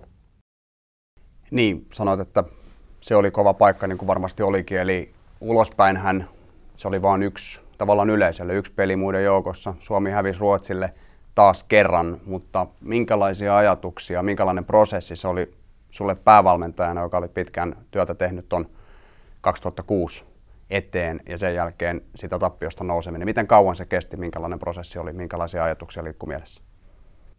No ei se, ei se sinänsä hirveän kauan vienyt se, että, että lähdetään, lähdetään taistelemaan uudestaan. Että tota, mutta sen kokonaisuuden niin kuin, semmoinen sulattaminen, niin se vei pitkään. Että, että siinä oli tietysti vielä seurajoukkueen asioita niin, että jo seuraavalla viikolla mä olin mäkireenejä vetämässä ja, ja, ja, ja tota, niin, kyllä siellä niin kuin sellainen tyhjä olo oli ehkä sen, sen kauden suunnittelu sit seurajoukkueessa ei ollut sitä tasoa, kun sen olisi pitänyt olla ja mulla ei ollut siellä toista kaveria silloin jeesaamassa, että, Et se oli niin kuin silleen aika raskasta aikaa, vaikkakin siis tuli kesälomat ja pystyi vähän jäsentelemään, mutta että maajoukkueen osalta niin, niin se oli selkeä, että se vaan toi, niin kuin, toi lisää virtaa, että pitää vaan tehdä huomattavasti paljon paremmin asiat ja sitten kun saatiin maajoukkue valmennus kokonaisuudessaan kasaan, niin vielä erikseen, erikseen pohdittiin, että mitä tehtiin hyvin ja, ja, ja mitä pitää todellakin tehdä paremmin seuraavaa jaksoa. Ja jos ajatellaan 2004-2006 Kluben pro, projekti, niin se oli hyvin paljon silleen niin kuin pyrittiin vaikuttaa henkiseen, henkiseen tota, niin puoleen ja psyykkeeseen, että, että uskalletaan haluta riittävästi ja uskalletaan rikkoa rajoja ja teetettiin paljon erilaisia kyselyjä, mistä on saatu pelaajista paljon dataa ja saatiinkin.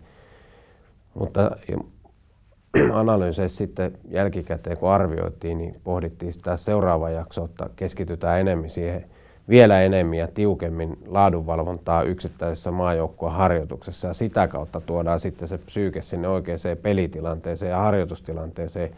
Eli, eli nostettiin vielä vaatimustasoa. Ja se oli aika merkittävä sitten. Voiko sanoa, että tämä 2006 tappio oli ikään kuin lähtökohta tai että siinä luotiin tavallaan perusta tälle maailmanmestaruudelle?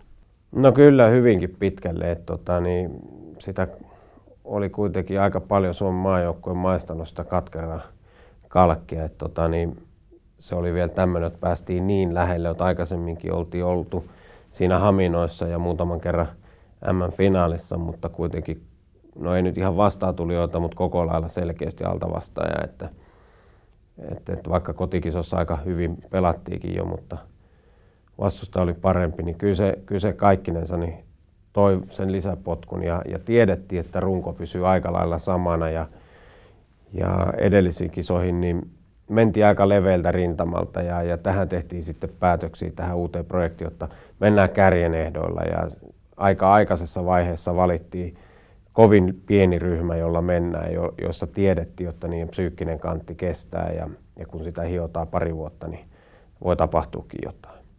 Saitko sellaisen ryhmän kasaan, mitä halusit tähän Prahan turnaukseen? No kyllä sain, jotta, jotta varsinkin johtoryhmän, että se on, se on tärkeää, että, että näitä ei niin kuin yksi valmentaja pysty tällaisia handlaamaan, että se, sen organisointi ja muu on se päävastuu siinä, mutta sen koko valmennusorganisaatio ja johtoryhmä ja koko se, se tarina niin oli, oli huikea, että siinä ei vaihtunut kuin yksi kaveri silloin ja, ja, ja päästiin niin kuin siltä osin niin kuin kokeneella ryhmällä jatkamaan tarinaa ja saatiin iso lisäarvo Kuitusen Samun mukaan liittymisestä ja, ja, ja uutta niin kuin näkemystä huippuurheilusta ja, ja niistä vaatimuksista. Ja, ja, ja pelaajat, kyllä tässä nyt kävi ihan hyvä tuurikin, että meidän loukkaantumista oli kuitenkin aika vähissä, että me saatiin pitkään leirittää näitä pelaajia, ketä haluttiinkin, että vaikka siinä sitten itse kisojen alla ja, ja kisojen aikana tuli pahoja setbackkejä, mutta niin, niin sen verran oli kuitenkin äijä siinä valmisteltu etukäteen, että ne vaihdot voitiin tehdä, että koko lailla se ryhmä, mikä haluttiin. Vielä kun mennään sitten tuohon itse turnaukseen, niin puhuit tuosta johtoryhmästä ja tästä johtoryhmätasosta. Tästä on käyty keskustelua suomalaisessa urheilussa laajemminkin, muun muassa Raimo Summasen tapauksen aikana jääkiekossa ja näin edelleen päävalmentajan näkökulmasta, joukkueen näkökulmasta, miten tärkeää se on, että se johtoryhmän, valmennusryhmän, johtoportaan kemia on sellainen, että se toimii? No se on ihan, ihan niin kuin first and foremost, niin kuin sanotaan, että tota, ihan ehdoton, että, että tiedetään ja tunnetaan toisemme riittävän syvältä ja nähdään jo ilmeistä eleistä, mitä toinen tarkoittaa, ettei kuluteta, varsinkin kun tullaan sinne turnaukseen – niin siinä vaiheessa ei hirveästi jos leijuu semmoisia kysymysmerkkejä, että mitä hän toi nyt oikeasti pohtii tai mitä hän se tarkoitti tuolla ja tuolla jutulla, vaan että ne on hyvin pitkälle hiottu se koko tarina, että miten, miten ja kuka hoitaa, mitä hoitaa ja, ja minkälaisella antaumuksella. Ja, ja se on mulle ainakin päävalmentajana äärettömän merkittävä juttu. Mennään sitten tuohon turnaukseen. Aloitetaan siitä, että ensimmäistä kertaa oltiin tavallaan keskellä kilpailukautta MM-kisoissa, miten se vaikutti joukkueen kasaamiseen ja valmistautumiseen? No se vaikutti aika paljonkin, että, että se on keskellä kautta. Että aikaisemmin kotimaan sarjojen jälkeen vasta kisat ja siinä on ollut puolitoista kuukautta aikaa, jolloin on ollut helppo ottaa ryhmä kasaan, ne ketä on vielä kunnossa ja ketkä sinne ansaitsee paikkansa. Mutta nyt oli, oli nähtävissä, että on vaikea saada monena viikonloppuna, koska kotoisen liigan pitää ja ulkomaan liigat pyörii joka tapauksessa, niin tehtiin semmoinen päätös välittömästi, koska se ollut edellisenä keväänä käytiin Tsekeissä pohtimassa sitä koko kupletin juonta ja, ja pohdittiin, että meidän on kesällä pakko pitää yhtä ja, ja viedä niitä meidän pelillisiä asioita eteenpäin. Ja, ja päädyttiin semmoiseen ratkaisuun, että meillä oli neljä tämmöistä lauantai-sunnuntai-leiriä ja yrit, pyrittiin siellä elää niin kuin huippuurheilijatavoja. Saatiin erittäin hyvät neljä, neljä viikonloppua tehtyä. Ja, ja tämänhetkinen näkemys on se, että se oli aika merkittävä että siinä niin kuin ryhmä yhdistyi hyvin paljon, se joukkue kohesio kasvoi jo siellä. Ja tota, siellä tehtiin kenttätestejä ja ennätyksiä ja, ja se oli niin kuin erittäin hyvä. Mutta sitten taas, jos ajatellaan syksy, syksyä, niin siellä oli pari tota, lein tai turnausta, joissa toinen, toinen, missä ei ollut kaikki huippumaat mukana, ajettiin näitä meidän ajolinjoja, mitä oltiin kesällä harjoiteltu läpi ja, ja sitten tämmöinen viimeistelyharjoitus Kuopiossa, jossa katsottiin muiden maiden tasoja, tietysti niitä viimeisiä hiontoja, ja, joita jätettiin piilookista kisoihin. Jos sitten ajatellaan tota, turnauksen lähtö, ensimmäinen ottelu oli Viroa vastaan ja siinä heti turnauksen alla Tatu Väänänen pois, Kohosen Mika vatsataudissa ja näin edelleen. Ensimmäinen ottelu hämöttää. Minkälaisia ajatuksia päävalmentajan päässä liikkuu edellisenä iltana ennen Viroottelua? No ei siinä ollut oikeastaan mitään ihmeitä, että valmistelut oli joukkueosalta tehty niin selkeäksi, että siinä ei ollut mitään autoa ihmeellistä. Ainut oli, että Tatu olisi voinut kertoa ehkä puoli tuntia aikaisemmin mulle, niin olisi päässyt nopeammin tekemään ratkaisuja, koska se selvisi siitä aika nopeasti, että hän ei pysty turnausta läpi viemään ja nopeasti vaan päätökset siitä, jotka oli tietysti jo etukäteenkin pitkälle harkittuja, että jos käy jotain, niin meillä oli jonkunlainen sapluna, millä toimitaan ja äkkiä vaan äijät riviin ja Saku, Saku Sveitsistä paikalle ja, ja, ja tiedettiin, että tulee aika tarkalle. Eli kerkisi justi akkreditoitumaan juuri ennen kisaa ja suoraan, suoraan alkulämpöisille. Mutta joukko oli valmisteltu siihen, että kaveri tulee mukaan. Ja, ja totta, kai, totta kai ne oli raskaita, mutta siinä kohtaa, kun olet kilpailun mukana, niin kyllä valmentaja pitää tietää, että jos näitä tulee, niin se kuuluu urheiluun ja, ja sä elät vaan sen mukaan, että jaha, ja sitä ei jää paljon murehtia siinä vaiheessa. Että että ehkä semmoisia murehtimisia voi tehdä paljon paljon ennen kisoja, jos joku tiedetään jo valmiiksi. Mutta tilanne päällä, niin ei siinä hirveästi pohdita. Se on vaan päätöksiä sitten mennään.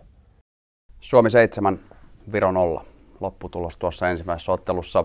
Ulospäin kaikki hyvin. Olit kuitenkin aika kriittinen tuon pelin jälkeen pelaajille. No joo, mä olin sillä tavalla kriittinen, että ei pidä lähteä niinku ihmettelemään ja, ja kuvittelemaan mitään, koska vastus oli selkeästi meitä heikompi ja, ja tota, niin, oltiin, oltiin hyvällä sykkeellä pelissä mukana. Mutta tota, niin, muistettiin, että se on vasta yksi osa sitä alkusarjaa ja, ja heti vaan katseet seuraavaa peliä, että ei jäädä. Et nyt kun on runkosarjaa pelattu, niin siinä on yleensä muutama päivä aina aikaa miettiä, että mitä hän tuossa tapahtui ja, ja tasata ja nollata.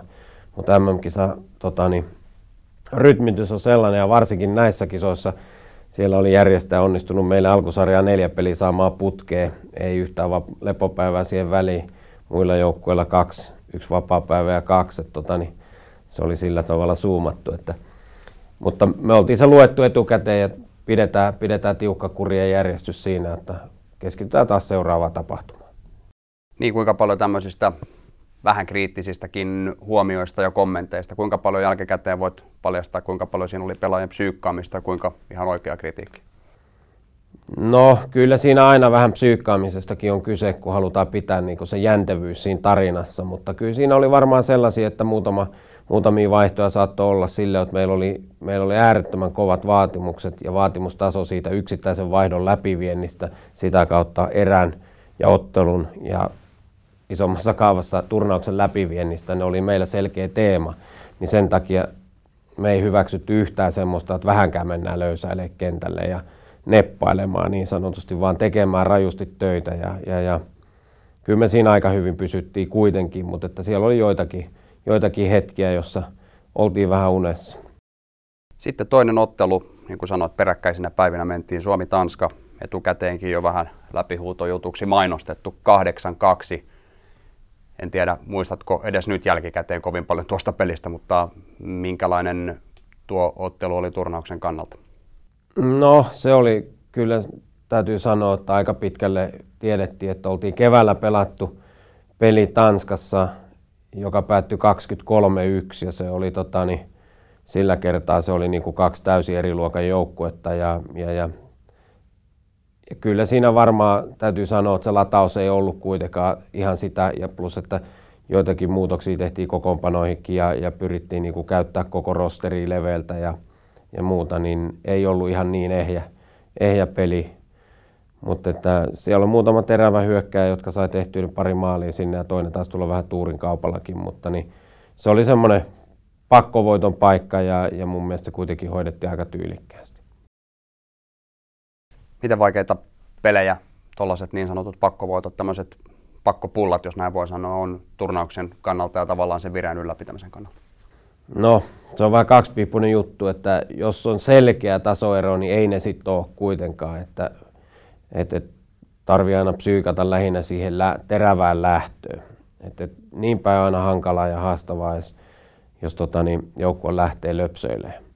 Mutta jos se lähtee terävästi ja ottaa sen vastaan, niin kuin siellä olisi maailmanmestari moninkertainen, niin silloin se on aika helppo säädellä se peli tuommoisenakin. Että tässä kohtaa oli kuitenkin niin isoista tasoeroista kyse, että tota, niin ei ollut mitenkään silleen vaikea. Plus, että se oli vasta toinen peli, että, että oli vielä aika, aika helppo, helppo homma niin psyykata jengi siihen mukaan. Ensimmäinen tosikoitos, ensimmäinen huippumaa tuli sitten vasta kolmannessa ottelussa, eli kun Suomi pelasi Sveitsiä vastaan, kuinka helppo tai vaikea joukko oli tuohon peliin saada hereille ja virrat niin sanotusti päälle? No siinä oli, se oli mun mielestä aika helppo sit siinä, siinä mielessä, että tiedettiin, ollaan muutaman kerran tuossa neljän vuoden aikana hävitty Sveitsille jotain pelejä, vaikkakin Kuopiossa sitten voitettiin aika reilusti. Mutta meillä oli selkeä tieto siitä, että Sveitsi hiljaisuudessa rakentaa tuolla huippujoukkuetta ja on yllätys valmis näissä kisoissa. Ja, ja edellisenä iltana otettiin ryhmä semmoiselle korokkeelle siellä ja vähän muistutettiin siitä, että nyt on playoff-pelit menossa, että tässä on niinku nähtävissä myöskin, kenen lie toive olikas siitä, että kaveri tulee raikkaalla jalalla, eli lepopäivältä, ja me tullaan kolmanteen peliin, niin se muistutus ja, ja pelaajien keskenäiset tota, niin, jutustelut siitä, että kuinka tärkeästä pelistä on kyse, niin se oli sitten niinku aika helppo siihen psyykata.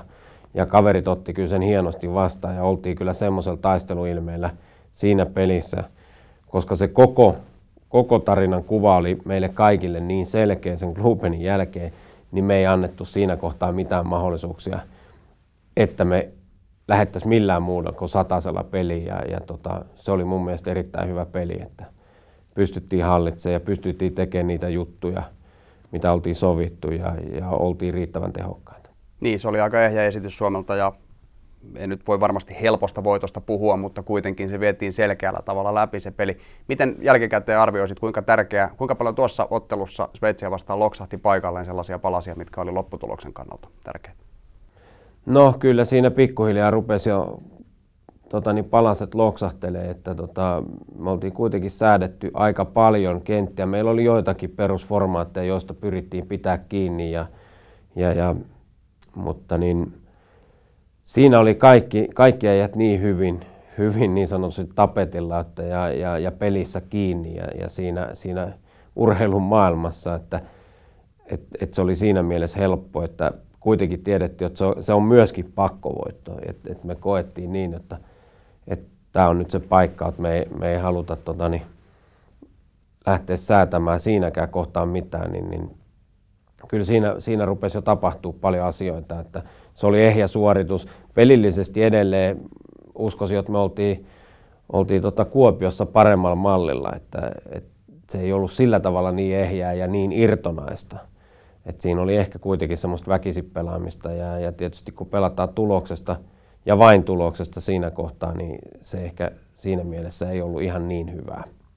Siinä kohtaa kuitenkin ratkaisi jo tiettyjä asioita, eli että mitään varsinaista painetta sen alkusarjan viimeiseen peliin ei sinällään ole oletuksena tietysti, että Norja kaatui. Norjahan kaatui sitten melko isoin lukemin 15. 5. 15 tehtyä maalia, kuitenkin viisi omiin. Oliko sillä siinä kohtaa mielestä sinä mitään merkitystä? Minkälaisia ajatuksia Norja-pelin jälkeen liikkui päässä? No oli sellaisia mietteitä, että vähän oltiin, oltiin tota niin, huolimattomia sen kautta meidän päässä saa tulla iskemään niin monta maalia ja, ja siitä käytiinkin palaveri välittömästi. Annoin palautteen siitä pelin jälkeen, että olin tyytyväinen, tyytyväinen siitä, että, että pystyttiin iskeä leveltä rintamalta ja paljon maaleja, mutta se, että siinä vähän karkas se ottelun läpivienti, kun, kun koko kahden vuoden ajan, niin se, että me pystyttäisiin menemään se koko peli, niin me oltiin semmoisia parhaimmillaan vähän yli 40 minuuttia päästy. Ja, ja tota, useimmin kuitenkin joku 35 40 väliin, kuin että yli 40 minuuttia, niin tässä kuitenkin MM-kisoissa oli tarkoitus päästä, pyritään pääsemään joka pelissä yli 40, jotta ettei siellä tule sukelluksia. Ja, ja tässä, tässä me vähän ehkä vähän löysäiltiin sillä tavalla, että ei oltu ihan, mutta se on taas ymmärrettävä. Se oli meille neljäs päivä putkeen ja taas tuli Norja raikkaalla jalalla, eli niillä oli ollut kolme peliä, yksi peli välissä ja taas raikkaalla jalalla. Mutta ehkä jälkikäteen kun pohti, niin saattoi olla meille etukin, että meillä oli niitä pelejä, koska kaveri on vaikeampi päästä pelirytmiin sitten kuin meidän. Et me saatiin siihenkin peli ihan hyvä lähtö.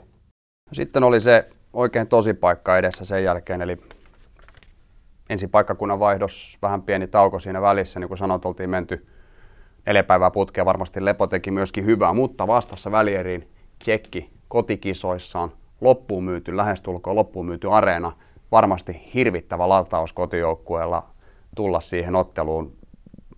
Miten tämä asia etukäteen käsiteltiin? Miten sitä pyrittiin lähestymään, koska siinähän on monenlaisia sudenkuoppiakin tarjolla? No siinä oli paljon joo, mutta, että, mutta se, sekin oli jo, jo kaukaa kaukaa pohdittu ja, ja oletettava vastuskin kaikesta huolimatta. Ja, ja, ja niin monta kertaa ollaan tuossa tonkin projektin aikana ja varsinkin tuon neljän vuoden pätkässä pelattu tsekkiin vastaan. Tiedetään, että kyseessä on tunne kansa, jolle sitä tunnetta ei pitäisi antaa. Ja, ja se oli yksi iso teema, että, että viedään peliä niin, että ne ei pääse, pääse siihen tunteeseen. Ja käsiteltiin sitä hallia myöskin ja katsojamäärää sillä tavalla, että käytetään se hyväksi. Plus, että siellä oli kuitenkin paljon suomalaisia kannustajia. Että, mutta että, ja tiedettiin sekin, että heti kun Tsekki sai tietoa kotikisosta, niin rupesi määrätietoisesti sieltä tekemään nuorenti joukkuetta jo kaukaa ja ajo sisään ja ajo uusia juttuja toi jalkapallopuolelta sinne fyysisen ihmisen harjoituttamaan jengiä ja, ja ne valmistautui todella hyvin. Mutta tota niin, kyllä me oltiin siihen valmiita, että et me tiedostettiin, että et meillä on niinku kuitenkin psyykkisesti – etua, koska me oltiin pääsääntöisesti kaikki pelit, mitä ollaan pelattu nyt tänä aikana, niin harjattu. Että siitä on jo aika kauan, että olisiko ollut kotikisossa viimeksi, kun ollaan hävitty tsekeille. Että tota, me oltiin sillä tavalla etulyöntiasemassa, plus että voitettiin aika suurinumeroisesti Kuopiossa, niin se psyykkinen asetelma oli kuitenkin semmoinen. Ja äärimmäisen kova peli ja ehkä Toivoniemeltä yksi kaikki aikojen parhaita pelejä. Eli Tsekki tuli latautuneena, pystyi tekemään paljon asioita, hyökkäs hulluna, pääsi maalitekopaikkoihin, mutta Toivoniemi toimi sitten niin kuin varsinkin ensimmäisessä erässä sellaisena lukkona, joka tylsytti vastustajan terää ja taas loi meihin uskoa, että, että, tota niin, että siellä sitten sen maaliteon terävyys vastustajalla ei ollut ihan sama taso kuin meillä. Mutta äärimmäisen haastava ja kova paikka – kun tiedettiin, että niitä pitää pelata kaksi peräkkäin vielä, että päästään siihen, mitä, mihin ollaan pyritty. Ja, ja oltiin hyvin valmistautuneena ja meillä oli kaksi päivää aikaa. Siinä oli se siirtymäpäivä Ostravasta Prahaan ja tota, niin käytettiin hyvin lungisti ja käytiin siinä yksillä kutsuilla, kutsuilla tota, niin, konsulaatissa ja, ja hyvin, hyvin levollisesti ja, ja tiedettiin, oltiin niin kaukaa valmistauduttu siihen, että, että se, se viimeinen viritys siihenkään ei ollut sitten sillä tavalla kuin muistuttelua vaan, että mihin ollaan menossa. Ja kyllä kaikkien pelaajien ilmeistä eleistä ja, ja käytöstavoista kaikista näki, että tosi paikka on kyseessä ja hienosti jätkät suoriutu. Sanoit, että te olitte skautannut tietysti Tsekin ja tämä oli odotettu vastus välieriin ja sama laskutoimitus on ihan varmasti tehty myöskin Tsekeissä, eli kun salibändissä varmasti vielä tämän ottelukaavion lukeminen vielä nykyään on aika helppoa. Viittasit tähän otteluohjelmaan aikaisemmin. Luuletko, että tämä tosiasia, että Suomella oli neljä peliä putkeen, kaksi lepoa ja sitten välieriin, onko se tullut sieltä kotijoukkueen järjestävän joukkueen taholta? Mitä luulet? no, sitä voi luulla miten tahansa, mutta kunhan ette muista, että siellä valmennustiimiin kuuluu entinen Suomen maajoukkueen päävalmentaja, niin sillä saattoi olla osuutta asiaa, mutta enkä mä tiedä kuinka paljon siihen pääsee vaikuttamaan, ja, mutta toki se tälleen näin amatöörisilmään vähän haiskahti siltä. Ottelu kuitenkin klaarattiin varsin nätisti ja sitten alkoi jälleen se kaikkein suurin koitos henkisesti. Varmasti se aika tuntui toisaalta lyhyeltä, toisaalta pitkältä välierän jälkeen ennen finaalia. Minkälaisia asioita Suomen salibändin maajoukkue kävi tuossa ajassa läpi ennen kuin pallo pistettiin uudestaan keskelle ja pantiin finaalikäyntiin? No siinä tapahtui aika paljon. Siinä tuli, tuli taas sieltä jälkitauteja ja äijien vaihtoja ja, ja, ja monta monituista asiaa ja mitä, mitä jouduttiin käymään läpi ja, ja Jäntti ja Kuitunen jäi katsomaan ensinnäkin, kun meillä oli aikaisempi peli, niin jäi katsomaan, että kuka ensinnäkin tulee vastaan. Ja tota, siinä mielessä se oli, oli, oli heille aika kova paikka, kun joudut pelin katsoa jatkoajalle ennen kuin selviöt, kummasta sitten oikeasti tehdään se viimeinen analyysi, että jako oli kuitenkin tehty niin, että toinen katsoo toisen joukkueen, toinen toisen, ja sitten jos näyttää ajoissa siltä, että pystyy molemmat keskittyä tulevaan, niin sitten tehdään niin, mutta nyt se meni ihan täplään asti, ja kaverit tuli sitten sen pelin jälkeen aika myöhään vasta, vasta tota, niin, hotellille, ja sillä aikaa oli kerinyt jo tapahtuu monta asiaa joukkueen sisällä, eli, eli oltiin, oltiin taas hommaamassa uusia kavereita, ja varmistamassa taustoja, että on, on jos tota, niin se leviää se meidän vatsatauti pahemmin, jos se olisi levinnyt maalivahteihin, niin varauduttiin siihenkin ja, ja, ja moni, monia tämän tyyppisiä asioita. Ja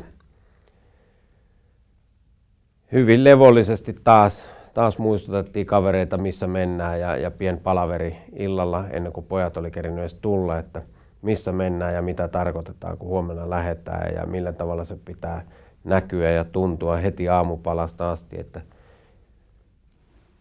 miltä me halutaan, että meidän ryhmä, voittava ryhmä näyttää heti aamusta ja, ja kuinka me kannamme itseämme ja muuta. Ja, ja, ja valmentajat tuli takas pelistä ja, ja selvisi, että Ruotsi on vastassa, josta mä olin tietysti tyytyväinen, koska mä halusin, halusin, että se on nimenomaan Ruotsi, joka kohdataan finaalissa, jos, jos kerran itse ei sitä olla pudotettu ennen sitä. Ja, ja, ja sehän selvisi, mutta että siinä sitten vaan analyysiä vastustajasta ja sillä aikaa mä olin selvitellyt meidän ryhmän tilanteen hotellilla, että kuka on kunnossa ja missä kunnossa ja pohdintoa siltä osalta ja, ja valmistelua ja, ja yöllä sitten pohdintoja siitä, että mitä tarvii vielä viimeiset jutut, mitä teki Ruotsi Sveitsiä vastaan. Ja, ja meni aika myöhään. Näytti vähän siltä, että tota, niin piti pojat laittaa nukkumaan ajoissa, että on seuraavana päivänä. Että selkeästi näki se raastavuus, kun ei tiennyt, kumpi tulee. Niin silloin illalla myöhään yöllä, niin mun oli sanottava, että nyt hei oikeasti nukkumaan, että me ollaan, ollaan raikkaana. Ja sitten aikaisin aamulla ylös ja viimeiset hionnat, semmoinen läpileikkaus siitä, mitä odotettavissa on noin niin kuin pelilliseltä puolelta tai henkiseltä puoleltahan me on se tiedetty koko aika, että mitä on, että ne on aina ollut tiukkoja, tiukkoja pelejä Ruotsia vastaan pois lukien muutama, muutama tässä matkan varrella ja, ja, ja niin paljon asioita, että ei ole kerinyt pohtia, että hyvin lyhyessä aikajänteessä. Sanoit, että laitoit pojat nukkumaan mahdollisimman aikaisin tai siinä vaiheessa, kun koet, että on pakko, mutta mä tiedän, mä oon ollut sen verran läheltä katsomassa teidänkin touhu. Mä tiedän, että se on aika intensiivistä parhaimmillaan ja pahimmillaan. Mihin aikaan laitoit itsesi nukkumaan ennen finaali? En mä muista sitä ajankohtaa, mutta aika aikaisin tällä kertaa, että mä olin sitä siinä edellisen projektin alussa ja, ja sen keskivaiheella etsinyt sitä, sitä maksimi tai sitä, sitä tota, niin aikaa, kuinka paljon oikeasti voi valvoa. Ja, ja, ja tota, se oli Seinäjoen turnaus, kun tuli semmoinen niin sanottu threshold-kynnys esille, että nyt ei ollut enää pelissä niin terävänä kuin olisi voinut olla. Ja, ja, ja tähän koko projektiin niin me tehtiin niin paljon enemmän valmisteluja ennen kuin mentiin pelipaikoille, että me päästään mahdollisimman nopeasti kaikista niistä pohdinnoista, mihin ehkä aikaisemmin oli käytetty jopa liikaakin aikaa. Ja, ja pyrittiin pitää kiinni siitä, että saadaan aina hyvät yöunet, hyvät ja hyvät. Se on suhteellista, mutta kuitenkin ainakin mulla oli semmoinen tunne koko aika, että mä saan nukkua enemmän kuin koskaan. Että, että tota, niin, useamman tunnin kuitenkin yössä. Mutta en muista ajankohtaa, olisinko joskus kahden kolme aikaa käynyt pötköttelemään. No sitten koitti se suuri päivä, mistä varmaan enemmän tai vähemmän päivittäin kaksi vuotta olit ehkä etukäteen jo sitä miettinyt. Ruotsi vastassa finaali. Ja sitten kun se finaali lähti käyntiin, niin esimerkiksi meidän kotikisastudiossa päiviteltiin, että eihän tämä näin voi mennä 4-0 ennen kuin oli ehtinyt oikeastaan mitään tapahtua. Suomelle todellinen unelma-alku. Mitä ajattelit siinä vaiheessa? No joo, me saatiin erittäin hyvä lähtö pelille ja, ja me pelattiinkin itse asiassa aika hyvää ja yllätettiin vähän housut kintuussa kaveri, että tota, ei ehkä odottanut noin terävää lähtöä meiltä. Toki me oltiin tehty se kerran aikaisemminkin Tsekin maalla, me voitettiin eka erä kerran 5-0 oli Ostravassa itse asiassa vuotta aikaisemmin ja et, et se ei ollut niinku silleen eka kerta. Ja edellisenkin kisojen muuten taisi olla 3-0, mutta, mutta tota niin, en mä sitä sen enemmän ajatellut, että sitä turnauksen läpivientiä vaan ajateltiin, että miten mennään ja, ja tehdään juttuja. Ja hyvä lähtö, mutta kun tiedetään kuinka pitkä peli on, niin ei siinä ollut mitään ihmettä. Erätauolla sitten tapahtui sellaisia asioita, että kyllä mä sen verran kriittinen on itselleni, vaikka sitten Jäntiä kuitusekaan juteltua, niin sanoo, että elää nyt viitti olla. Mutta mä mietin vieläkin sitä erätaukoa monesti, että – kun siellä on se kello, joka käy niitä sekuntia siitä kymmenestä minuutista, mitkä on aika tarkalla. Siinä oli mitattu, että kuinka kauan menee jäntillä kiivetä sieltä alas, alas ja tulla ja, ja löytää meidät sieltä käytäviltä ja käydä se tarina läpi ja mulle se iso kuva, mikä heidän mielipide on ja sitten he jää spekuloimaan jakoja ja muita ja muutoksia mahdollisia. Ja mulle sitten se viesti, minkä mä vien joukkueelle ja menin sitten, vaikka mulla oli nappi korvassa ja kuulin vielä sieltä katsomon puolelta, että mitä siellä kellossa on, mutta siellä pelattiinkin pyörätuoli kisat ja, ja se kellohan hävisi meiltä kopista ja se hävisi tieto myöskin, että kuinka paljon sitä oikeasti on jäljellä. Ja, ja siinä tuli vähän eriäviä tietoja mulle korvaa, että mä en tiennyt, että oliko kiire vai eikö ollut kiire, koska tuntuu, että ei ole ja mulla näin jälkikäteen on semmoinen tunne, että kun me oltiin sitä levollista oloa haettu, että mitään semmoista, semmoista tota niin, katastrofiaineksia eikä, eikä mitään muutakaan semmoista ylimääräistä häsmäkkää aiheuteta, aiheuteta siihen, eikä hysteriaa luoda siihen joukkueeseen, niin mulla on semmoinen tunne, että oltiin jopa vähän liian levollisia. Et siinä se pohdinta, että toden, mitä todennäköisesti käy, niin tota, kaveri tiivistää, tulee kovaa, niin sen olisi ehkä voinut tarkentaa vielä joukkueelle vielä terävämmin, mutta jälkikäteen. On vaikea sanoa, että hyvä vai huono, mutta että, että täytyy sanoa, että kun toinen erä alkoi ja, ja Ruotsi teki maaleja, to, joskin sai mun mielestä pari semmoista maalia, mitkä ei ollut ihan, ihan tota niin, niin silleen tekomaaleja, mutta sai kuitenkin, joka vaikutti tulokseen, niin, mutta Samun kanssa penkillä puhuttiin, että ettei se peli ole kuitenkaan niin kauheita meiltä. Mutta oli vaan kyseessä semmoinen jakso, kun Suo, tuota, Ruotsi pelasi erittäin hyvää, hyvää salibändiä, että se saattoi näyttää, että me ei oltu niin hyviä siinä kohtaa.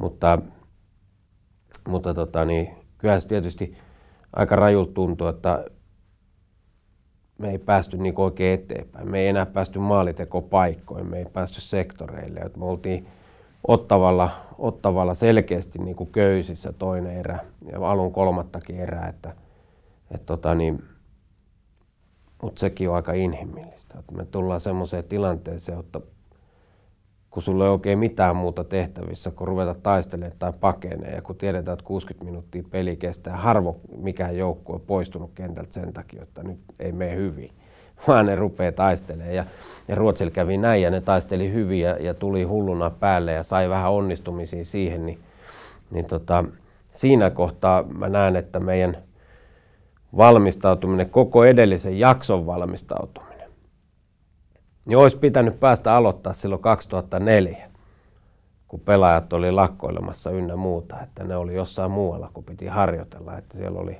siellä oli pelaajaneuvottelut käynnissä, mutta kuitenkin, niin sitten me jouduttiin oikoon ihan tulosorientoituneesti siinä pelissä, kun meillähän oli tietysti tämmöinen sloganikin kuin PGE, joka sitten tarkoitti eri päivinä eri asioita. Mutta tähän päivään sen piti olla best game ever – Ehkä se oli, koska voitettiin tuloksellisesti, mutta pelillisesti se ei sitä ollut. Eli me jäätiin vielä kuitenkin koko lailla kauas niistä tavoitteista, mitä me oltiin asetettu ryhmälle ja tälle joukkueelle ja sille, sille tota paletille. Mutta tota, niin, ja se oli pohdistettu niin, että jos sä pelaat todella parhaan pelin koskaan, niin silloin on itsestäänselvyys, mikä on lopputulema. Mutta nyt tämä kääntyi niin pelin aikana, että sitten me vaan taisteltiin että, että siitä ekasta erätauosta edelleen vähän kriittinen, mutta sitten vastaavasti. Toinen erätauko onnistukin aika hyvin, että siinä tota, niin, ryhmä otettiin kasaan ja muistutettiin, että tosiaan peli on pitkä ja yleensä se alkaa vasta kolmannen erän loppupuolella ja niin se alkoikin ja, ja saatiin rankkari, missä tota, niin epäonnistuttiin, mutta sekin oli etukäteen pohdittu, että kuka laukoo, että ostaako joukkue sen, jos vaikka epäonnistuu. Ja ostihan se ylivoima sisään ja nyytti heilumaan ja homma jatkuu ja uskottiin, uskottiin kovasti siihen juttuun ja hienointa ehkä sen koko, koko kisan aikana, tai siis no itse asiassa turnauksenkin aikana, oli jatkoaika kun alkoi, kun ryhmä oli kasassa, ne ilmeet oli niin päättäväisiä siinä ryhmässä että sillä ei ollut mitään epäselvää, että mitä tulee, mitä tulee käymään. Et ikinä sitä ei tiedä, mutta se oli, se oli kyllä huikea coaching-momentti niin sanotusti, kun, kun kaverit oli, oli sen näköisiä, että tämä muuten hoidetaan. Ja niin siis loppujen lopuksi kävikin. Näin on moni muukin sanonut, että siinä vaiheessa oli sellainen tietyn tyyppinen varmuus ja, ja ajatus, että, että täältä tullaan. Mutta jos palaan vielä vähän taaksepäin, 4-0 Ruotsi maali kerrallaan piinaavalla, aika karmasevalla tavalla tuli takaisin. Niin kuin sanoit, olitte vähän köysissä. Näytti siltä, että se on vain ajan kysymys, kun Ruotsi tekee sen tasoitusmaali, joka on henkisesti varmaan kova paikka. Teki pari maalia vielä päälle. Se lause, mikä silloin kaikkien niiden satojen tuhansien ihmisien mielessä, jotka Suomessa sitä peliä katsoi, niin oli, että eihän tässä taas voi käydä näin. Siihen liittyy paljon muutakin kuin salibändi, siihen liittyy jääkiekko ja Suomen ja Ruotsin kohtaamiset ja näin tavallaan semmoinen niin kuin kansallinen trauma kaivettiin uudestaan esiin. Rehellisesti kävikö se ajatus sun mielessä sen pelin aikana kertaakaan? No rehellisesti se ei kyllä käynyt kertaakaan. Että, tota, niin, et, et enemmän aina sitä harmittelee, kun joku maali tulee, että mitä siellä tapahtuu, mutta että ei, ei ollut semmoiselle ajatukselle aikaa, että, että ainoastaan sille, että mitä tapahtuu seuraavassa vaiheessa ja siitä oltiin valmennuksen kanssa puhuttu paljon ja, ja jos, jos me vaadittiin pelaajilta – ottelun läpivientiin, niin kyllä me vaadittiin meitä itseltämmekin se, että me pysytään vaan siinä hetkessä, koska kaikki ne, mitä oli tapahtunut, ne oli jo sinne historian lehille kirjoitettu. Ja ainut paikka, mihin me pystyttiin vaikuttaa, on se hetki, missä me ollaan. Ja, ja kyllä mä muista toisessa erässä jouduin käydä siinä etupuolella sanoa, että hei pojat, tossa on peli ja tässä on katsomo ja meidän pitäisi niinku tehdä tota juttua täällä. Että olihan se, olihan se sillä tavalla, että mietintöä, että mitä tässä on tehtävissä. Mutta keskustelu sen verran kerittiin käydä siinä Samunkaan, että miltä tämä näyttää. Ja varsinkin kolmannessa erässä vähän ruvettiin totani, enemmän, enemmän totani, puhumaan siitä, että pitää päästä maalintekopaikkoihin. Ja jätkäthän otti siitä sitten onkeeseen, rupesi pääsee. Ja, ja mä muistan käyneeni keskustelu siitä, että, miltä, että, että onko tässä, puhuttiin aikalisesta, että onko tarvetta. Ja, ja Samu oli sitä mieltä, että ei me mitään tarvita, että nyt me on päästy toiseen päähän ja luodaan peli- tai maalintekopaikkaa, että on ajan kysymys vaan milloin niitä tulee. Ja, ja, ja sitä pohdintaa käytiin. Sitten tota, mentiin sille jatkoajalle ja sitten tapahtui jotain, jos puhuttiin niistä traumoista, niin puhuttiin sitten niistä traumojen lääkitsemisestä kerralla ja kunnolla, eli Kohonen, Hyvärinen, Tiitu ja Game Over. Mikä niin. se, mikä se, mikä se niin kuin ensimmäinen tunne oli? Ja kyllä, mä, kyllä mä vielä siihen lisäsin se kohtuullinen torjunta siellä toisessa päässä. Kyllä. Et, et, et, kyllä se lähti siitä toivonimme. No kyllä se oli semmoinen, että he, et se oli aika semmoinen tyhjä. Kädet ylös välittömästi, katse sinne tota niin, penkkiä päin, kun jätkät lähti siitä juokseen ja heksi juoksee sieltä toisesta päästä ja hyppää syliin. Niin, tota, niin siinä ei, kyllä se oli vähän semmoinen tyhjä, tyhjä tilanne, että hetkinen. Et nyt tämä oli niinku tässä, että tota, hieno, hieno tunne, mutta en mä osaa sanoa, en mä osaa sanoa. Upea, upea juttu. Et sen verran kerkesin vilasta, kun Tiitu hyppäsi sieltä niin aitoja ylite ja, ja sitten käännyin toiseen suuntaan, niin kohto reilu 100 kilon möykky sylissä ja, ja, tota, niin, ja, ja en mä sitä jaksanut ajatella, koska mä pohtii vaan, että näin siinä pitikin käydä. Se oli komea tarina joka tapauksessa. Mikä sun mielestä on tuon mestaruuden merkitys lajille Suomessa, suomalaiselle salibändille? No kyllä se ainakin se on, että niin, kun pitkäjänteisesti tekee hyvin hommia, niin, niin menestystä tulee. Et se on niin kuin vääjäämätön seuraus pitkäjänteiselle hyvälle työlle ja, ja tässä nyt on runko pysynyt niin pitkään, että ne on esimerkillään osoittanut, että asioihin jos uskoo, niin, niin voi tapahtua isoja asioita. Ja niin tässä kävi. Ja tota, varmaan koko urheilukulttuurille ja suomalaiselle joukkuepeliurheilulle varmasti iso merkitys, koska me eletään niin kuin menestyksestä ja halutaan nähdä menestyjiä ja, ja tota, tommosia, tommosia urheilujuhlia ja, ja tota, mutta kyllä se menestystä on se, että sä jaksat vaan jokaisen arkipäivän läpi tehdä asioita vähän paremmin kuin eilen, niin se on se menestyksen alku. Mutta että mikä sen merkitys on, niin sen jokainen määrittelee omassa mielessään, mikä se on. Mutta että hyvä esimerkki siitä, että kun tehdään isolla ryhmällä tinkimättömästi, määrätietoisesti ja pitkäjänteisesti töitä, niin voidaan saavuttaa mitä vaan. Kiitos. Kiitos. Whoopie hey hey!